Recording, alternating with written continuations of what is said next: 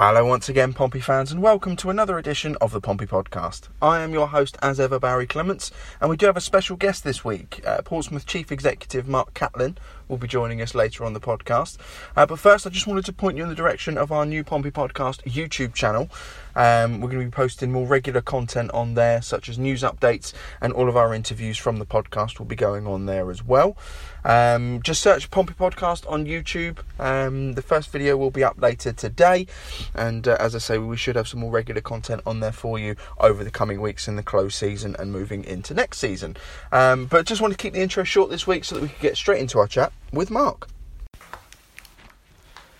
Pompey fans, I'm joined now with uh, CEO Mark Catlin. Mark, thank you so much for, for joining us. No And problem whatsoever. Congratulations on a fantastic season. Happy with how it's gone? I am very happy, yeah. Obviously, teams with a little bit of disappointment that we didn't make the playoffs in the end, but when you look at the season as a whole, both on and off the pitch, we continue to progress, and that's something we'll be looking to do year on year.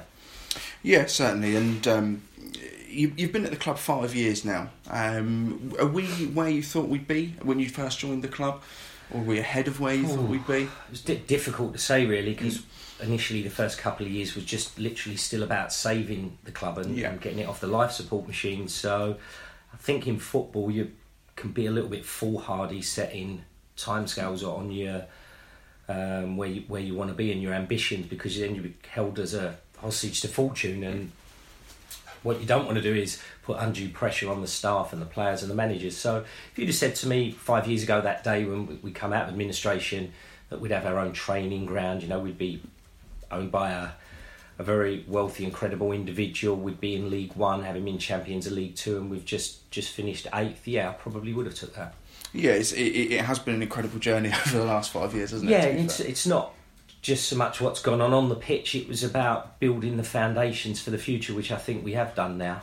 Um, Yeah, yeah. it certainly seems that way. Um, you know, every single year it seems that we've got something to be proud of off the pitch as well as on it, and I think a lot of credit goes down to yourself and the, and the guys behind the scenes for that. Yeah, I've got an amazing group of staff here behind the scenes that have been with us in really from the early days, and um, you know they've come on the journey with us, and we're still on that journey. And as I say, for us on and off the pitch, the aim year on year just has to has to be keep improving. Mm, yeah, exactly. And um, there's been another freeze on season tickets, which is another thing that to be really, really positive about.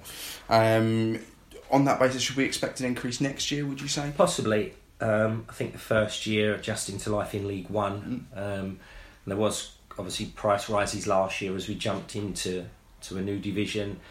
As a senior executive team and with our board of directors, we discussed it and didn't feel that this year was a, a year we should look to increase prices. But as I said in a couple of recent interviews, the the pressures, the cost pressures continue to build in regards to the national minimum wage and, and legal and statutory requirements of Of what's required in certain positions and roles at a football club, which is obviously is more costly. Mm. Player wages continue to rise, so everything's going up. So, you know, it was a bit of a, a, a bold decision by the board to, to keep the prices they were. Um, but I think next season, yeah, we'll, we'll probably have to seriously have a look at where where we can increase, but again, in a sensible and sustainable way. Yeah, and that's understandable, and I think most fans would, would agree that that's the right way of doing things.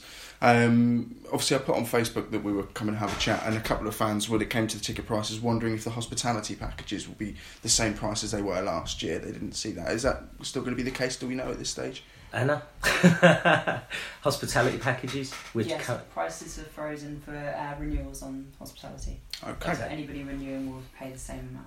thank you very much. And again, that's the discussion centred around that is showing loyalty to people that have been loyal to us over the years. Of course, yeah. Which makes sense. No, that does make sense. Um, another big announcement over the last couple of weeks was obviously the deal with the university. Um, Yeah. Pleased with all the aspects of Yeah. that? Really, really pleased and proud that you know we've managed to get the University of Portsmouth on on the front of our shirt. Um, as we said during the press conference, it's obviously you know commercially normally that would be at the forefront and and ninety percent of the times that that would be the deciding factor in what company you went with. But this transcended that really in regards of we are trying to develop a city-wide approach to, to what we're doing and you know work with the navy work with the university work closely with the council um, I've often said that I see myself not just as a representative for the football club but a representative of the city Yeah. and, and we all are when we're fans going away. You know, when the staff go away, when the players go away, we're we're not just representing the football club, we're representing the city. So I think this is a natural extension of that, and and for me personally, gives a, there's a lot of great initiatives within the deal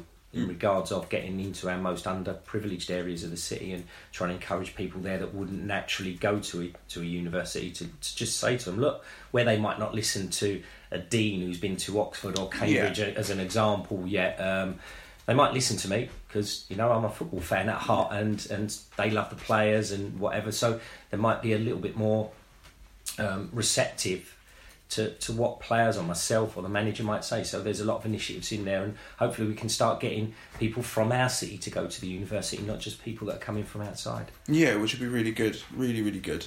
Did did youth development have anything to play in that? Do you think? Um, not not football wise, no. Um, there's a lot of other things in the deal in regards of facilities and use and use of each other's um, infrastructure. So that's that's a great part of it, but it, it wasn't really about youth development from a football sense. More about youth development as in people. Yeah, and Um, as a city, as you say. yeah, I do think. I mean, listen, maybe I'm wrong here, but I think there is a perception that Portsmouth University is a little bit elitist now, to especially as I say to some of the most underprivileged areas in our city. So we just want to try and break them barriers down. Yeah, that's really good. That's really good. And and talking of youth development, obviously a few fans are concerned that we haven't got a youth development squad next year. Is that something that we can expect in coming years? Well, we have we've got a youth team Mm. that takes you up to 18, Yeah. and as you've seen this year, we've we've kept two, two lads on from the youth team. Historically, it's a minimum of two. You know, some, you know, and and it can be up to four, five, six. So we're just continuing with that process. It's just the actual cost of running. Not a youth development team, but an under 23s Yeah. development team. So it's, it's not, it's a bit misleading to say it's youth because Yeah, you can have people 23 years old. So I'll, Yeah, I'll class them as grown men, yeah. Um, but so it, it's it's just when you look at the cost of doing it properly compared to the overall player budget, you'd rather your money. Because let's make no bones about it, our aim is to get into the championship. Now, Yeah. when you're in the championship, and I'll just use round figures here. This is not Portsmouth Football Club. If you've got a twenty million pound player budget and you're spending a half a million pound on a development squad, I get that. If in League One you're spending three and a half million pound, four million pound on a player budget, and you're spending five hundred thousand pound on a development squad, it's a little bit out of kilter. Yeah. There's an argument you'd probably rather your money in the first team to give you that push to get in the championship that then enable you to set up a development squad. What we don't want to be doing is ha- doing things half-hearted, um, and because people don't realise the cost of a development squad, you need two dedicated pitches. So there's again, there's going to be a demand to go and find some more pitches. You need a dedicated coach. You need a dedicated assistant manager. Um, you need kit, you need another kit man, I would argue, or Kev the kit man would definitely argue you need another body. So there's another physio, another assistant physio, all the match day costs, all the travelling. So to enter a fully fledged, what I would say a, a proper development squad as Yeah. such is an expensive day out. Now we do what is in common with most League One teams where we do have a development squad as, as a such, but it's just not official. It trains with the first team. Yeah. We organise games. We enter the Premier League Cup. They're often used in the checker trade. People. So there's a lot of friendlies done behind closed doors. A lot of friendlies that are done where fans can come and see them. So there's all these different aspects. But to do a, and we pick and choose games when the manager requires them. So we have got a development squad of, Yeah. of a of a of a type, but it's not a fully fledged development squad. And I, I could see that only coming really in the championship. Yeah, that makes sense. It's, it's a percentage of your budget then, isn't It's it? a huge percentage the, of your the- budget. The pounds don't change, but the Yeah. percentage does, and, it, Yeah. it does make a huge difference. And there's an argument to be made that training in and around the first team would help you develop more anyway because you're playing against. Yeah, and Kenny's very inclusive anyway, so he often he, he doesn't take his start eleven away and forgets everyone else. You know, there's mm. there's there's cross pollination amongst the youth team, what you would call the fringe players, which are sort of the development squad that Yeah. we've got or will have next year, and and the first team. So it, it's going on naturally anyway. And you can see that with the with the players that are coming through, like Brandon and obviously Alex making his home debut uh, Yeah. the weekend. So Yeah, I mean, Ben Close has established Yeah. himself this year. Jack Whatmough, you know, Adam May, there's- Adam there's- May has made, I think, 30, uh, however many, it's a double digit you know, Yeah. um, appearances this year. So you can see it, and Brandon, obviously, you know, Brandon looked great. and so there's quite a few that have. Are, Yeah, the list does go on and on. Yeah, The because the gap on. at this level isn't so great as well.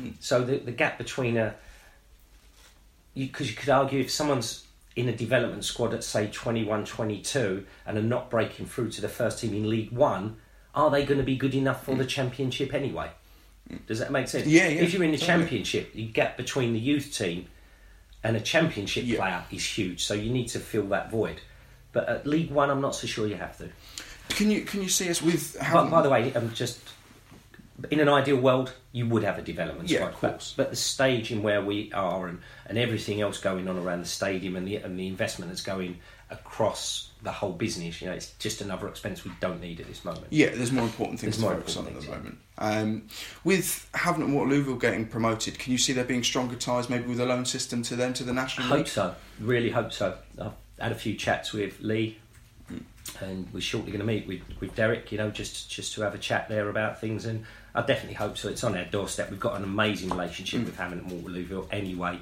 Um, so hopefully now they're in the National League, that gives us a chance to both benefit off of each other's league standing. Yeah, because you, you mentioned two players yourself, Adam May and Ben Close, both in the National League last year. So Yeah. if we can utilise them, then then, then Yeah, if they're going to go to any club, you'd rather them on your doorstep at Havant and Oh, definitely yeah, so. and we listen. We know Lee. We trust Lee as a manager. Lee knows the club inside out. He knows our players, so it is a natural fit. it makes sense. No, it makes Well sense. done, Havant and Waterlooville, by the way. Yes, Amazing very much for, so. And um, well done, Derek, for sticking with Lee on the back of their relegation two seasons ago. It was and a bold decision. bold decision to stick with him, and um, yeah, and then had back to back promotions as a result. It's, it's an Yeah. incredible achievement, and Yeah. yeah. and yeah, quite rightly, fair play to them.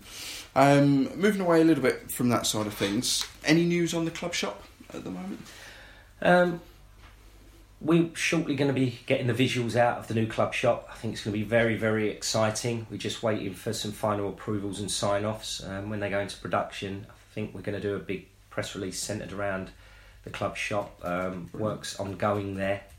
Um, and again, it's very, very, very exciting and can't wait to see the actual finished product. yeah, I can imagine. From a retail background myself, it's something that you know really excites me, and everything that I've seen, all the the artist impressions, going to be absolutely fantastic. A lot of work's gone into it as well. Huge amount of work's gone in. Yeah. Yeah, fair play. And um, can we expect to see uh, the kit releases anytime soon? Obviously, now that we've got the You're sponsor very, you're, sorted, very, and you're very lucky that we've got a commercial director sat in the room I've done typing this away very well, working. haven't I? You've been very lucky. Go on, Anna.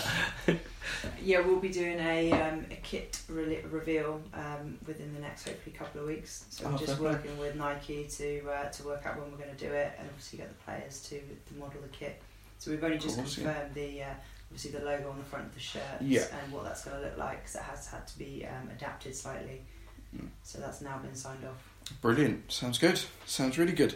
Um, you must be really pleased with the feedback that we've had on the new club crest. I mean, given the outrage there was when they first came out, stupidly, even though we all knew they were drafts, you must be really pleased with the I'm really the pleased, but again, that I'm pleased and satisfied because of the process we went through to to get there. As you said, that all we ever did, we were very clear in, in the surveys and everything that we did in regards of putting specific crests out there. It wasn't that was ever going to be the final crest. Yeah. It was just testing the waters of individual aspects of the crest and what was fans liked and what fans didn't like.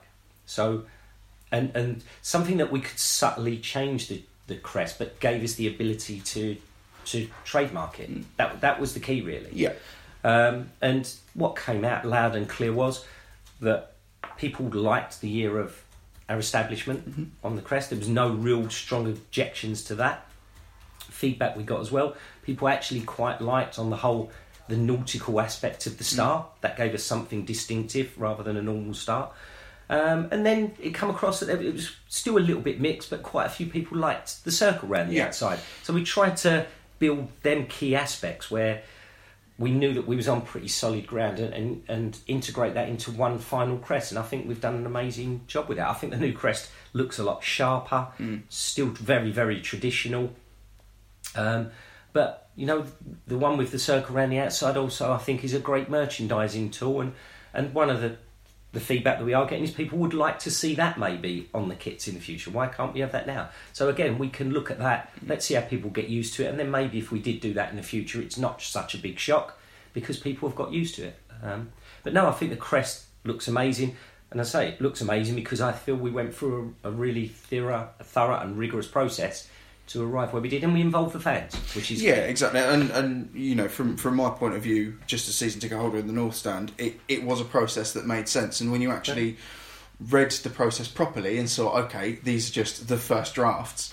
It wasn't such a big deal, but you'll always get people that just see the headline, see a new crest, and go, "I absolutely hate every single one." But you know what? To a degree, that's not bad Mm. because when Michael first showed me the crest with the football in, Mm. I like the. i- I'll be honest, and I'm the biggest traditionalist out there. I liked a football in the crest, Mm. and I went, "Oh yeah, I think fans are going to really like that." Well, lo and behold, fans didn't like that. Do you know what I mean? Yeah. so I was wrong on that one. but you're what, but the point is, we listened. Yeah. So if it had been a little bit mixed with the ball, then maybe that we would have had a ball in our crest. Do, do you know what I mean? If, if, but it wasn't. It was loud and clear. Fans took the time to. So I'm not going to hammer fans that come No, out no, and, and basically were very um, strongly opposed to the ball because it had an effect. Mm. There was enough people that said we don't like the ball, Mark. You know, we would we were in addition to all the written surveys, we were doing all the supporter groups and, Yeah. and getting the crests out and saying what do you like about this and that. So we took that on board, and finally I went back to Michael, a few of us, Anna and Colin, and said, look, fans ain't having the ball. I like it. Fans are not having it, so we, we didn't have a ball. Yeah, exactly. How much did our fan ownership and involvement previously have a play a part in Michael's decision to include them so so heavily in the decision of? of Well, if, if you look, I can't, I, I can't remember another club that a year on into new ownership has still got the same manager, Mm. the same chief exec, the same commercial director, the same chief operating officer. Mm. He hasn't changed anything. He was very clear from the start. He, the attraction of the club is what it is yeah, the attraction of the club is Fratton Park. It's the atmosphere. It's the people here. It's the culture that we've got into the club. It's the city. So why would you, if it, I'll say, if it ain't broke, don't try and fix it. And I think a lot of new owners come in ego wise and want to stamp their authority. So traditionally, sack the CEO, sack the manager. This is my club now. I'm going to show you how it's done. Michael hasn't done that, and to, and to be fair, he- promised he wouldn't do that Mm. during the takeover. So he's stayed true to his word. yeah, you've got to be pleased with it because you're quite right. You've only got to look at teams like Cardiff where he goes in and changes the club colours. Yeah, yeah. or the he Leeds crest. I mean, yeah, Christ. yeah, Can you imagine the feedback you would have had if it was a crest like that? yeah. I think a lot of owners, with the great respect, are ego driven. They Yeah. buy, they've done everything in their business life. You know, millionaires, billionaires. They want to come into football and change the world.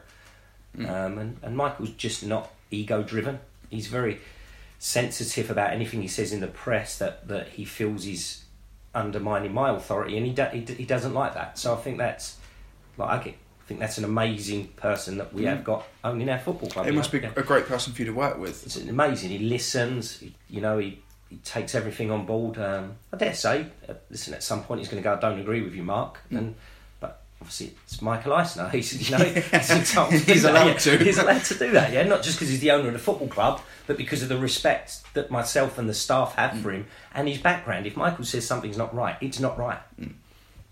Quite right too.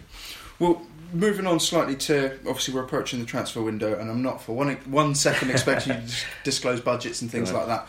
But will we be looking at a one in one out policy like we had last year? Do you think? Um, no, I think we're going to be a little bit more flexible this year in regards of how we conduct our business. Um, to be fair, we was last year that um, in regards to budgets, a, a budget's a budget, but if needed, they get broken. Yeah. Something happens, you know, and we go to our board of directors and say, look, we've got to get this player on, we need this player, then that will always be looked upon sympathetically. Mm. Um, so you just try and work within a budgetary constraint as such as, as in any business and even with Pompey within individual departments.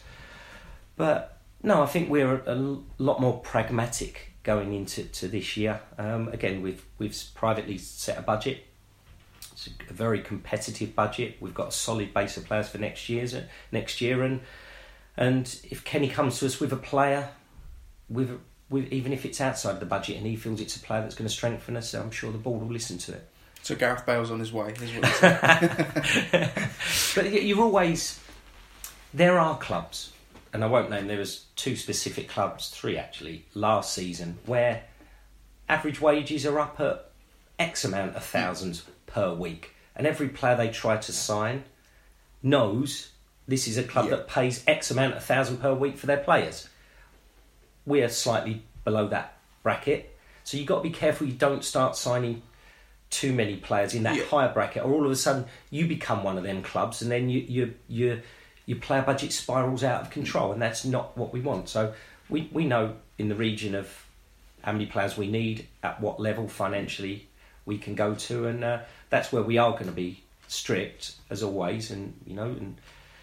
I think it's the right way to run a football club, especially at a time when there's so much investment going on elsewhere around the stadium. Um, we've seen in the past, you know, with the financial difficulties we've had, the last thing we want yeah, is to is to go and spiral Exactly, again and yeah. have current players knocking your door saying, "Well, hang on a minute, why so and so on triple the wages I'm on?" So no, it's, it, you're quite right. It's the, it's the best way of doing it. Yeah, and the the business is the business as a whole. It's not just about the football budget. Mm. So when next year's financial figures come out, I think people will be surprised with the level of investment that Michael has put into the club um, in in the first year. Generally, the club Mm. as a whole, um, and but the beauty is we we remain debt free. Mm. So that's an, an amazing achievement. Brilliant. You know, Michael's funding that. You know, for for nothing more than his love of the football club. Mm. And you know, Michael and yourself, you both came out when he was purchasing the club and said it's going to be behind the scenes for the first few years because that's what it's got to be. Yeah, it has. Um, Michael again and the board of directors wanted to come in, you know, and can't forget. I mean, Eric's spends a lot of time here. You know, Andy Redman spends a lot of time here, and it was it's open door policy. They come in, speak to staff, speak to players, speak to Kenny. You know, it's a great working relationship with everyone at the club, and it was a year of let's have a look at the strengths and weaknesses of, of the club. Um, if we've got any weaknesses, let's try and improve it, which is what we're trying to do. Exactly that. And you're pleased with the way the year's gone? Yeah, uh, over the moon. As I say, a little bit of disappointment that we're not preparing for a playoff game this week, but apart from that, yeah. we can, we'll build stronger for next year. listen, it was just the, the the bar raised, didn't it, during the season? I think most fans, I, I'm pretty sure I saw some polls pre-season that 70 or 80 percent would have took a top half finish. Well, we exceeded that in regards of we was in and around the playoffs. You know, for for a huge part, we was always looking up, not down. I know that we did have a little wobble in January where for the first time actually I did think, oh, we're not. It was about a 12 point gap Yeah, between. yeah. I'm thinking, could we, you know, if this run continues, could we get dragged into it? But apart from one week of that, you know, we've been looking up all season, which is fantastic. It's been great, and there's a friend of mine, Ryan, who says at the end of the season we just wanted something boring, and we got we got to flirt with the playoffs, and it's it's almost annoying. We just wanted the first boring season we've had. I think at In 10 Charlton. I mean, it, it hinged on the Charlton result. Yeah. If you look at it, if we'd have beat Charlton, I think we would have made the playoffs. Unfortunately, we didn't. So that's it. Got That's to the move way on. it goes at the end of the day. Yeah. This is the way it goes. But uh, we'll finish off just with a couple of fan questions, if that's all right with you. Yeah. Um, are the club planning on releasing a DVD on the, of the title-winning season? Um, do, do you know what we've looked at? It's quite expensive to produce a DVD that fans will buy. Mm. Um, if there was a huge demand for it, we'd, pr- we'd, we'd well, probably we would look at it because we've got all the footage. But if you go online on YouTube now and, and various other, you know, social media platforms, there's so many reviews of the seasons out there, the goals of the season and the highlights of the season. And that you know, is there going to be that demand for a DVD? And as I say, it's easy, it's very easy to us to just add a few unseen bits of footage, burn a DVD, put it out there, but it'll look rubbish. It's not something Yeah. we'd want to associate ourselves with. So to do a really slick production of a DVD would cost many thousands of pounds. And would the demand be there for that? I'm not so sure it would. Yeah, fair enough. Fair enough. Um, the ties with the ladies are great compared to other clubs. Are Yeah. there plans to strengthen these further? Could they play at Fratton Park more often, for example? Obviously, they're here on Sunday. The possibly um, the pitch. You know, we have got a. I mean, to to go up to the next level in regards of the construction of the pitch, you're looking at a, a Desso pitch, which would cost. I think it's 1.2 million plus the. So until we know what we're doing with the stadium, there won't be that investment. So we have to be very protective of the pitch. Of But course. in regards of working with the ladies more, yeah, I think they're in a little bit of a transitional phase at the moment, and we're, we're actually currently discussing the future of Pompey Ladies with them. Fair enough. Okay, no worries at all. And I think oh, the last one: are the club considering or talking about introducing safe standing? Within Um, if- years? If the rules change, 100%. But again, there's a debate, I think, in June yeah, in Parliament. If they say, look, we're quite happy for some clubs to trial it or whatever, we'll be putting our hand up and saying, please, please, please let it be us. brilliant. Well, that that's all the questions I have, Mark. I really Lovely. appreciate Barry, taking time thank out you of very much. time out of your busy schedule. All right, thank cheers, you very yeah, much. Huge thank you to Mark for taking time out of his busy schedule to chat to us today. Uh, I know just how busy a man he is, so for him to take the time to talk to our little fan podcast means means a hell of a lot. So thank you to Mark. That'll do us for this week, Pompey fans. Uh, next week we should be having our end of season review, following what, in my opinion, was a fantastic season. Really, for the first one back in League One to finish eighth, I think is a is an incredible achievement. But we'll have more people on to give their opinions about it as well. As I say, please do go and follow us on YouTube uh, and subscribe to the channel. We will have more regular content on there. All of our stuff is going to be made available. All the interviews that we've done over the last season, and what a season it's been as well, by the way. The likes of Sol Campbell, Eric Eisner, Ben Close, Paul Robinson.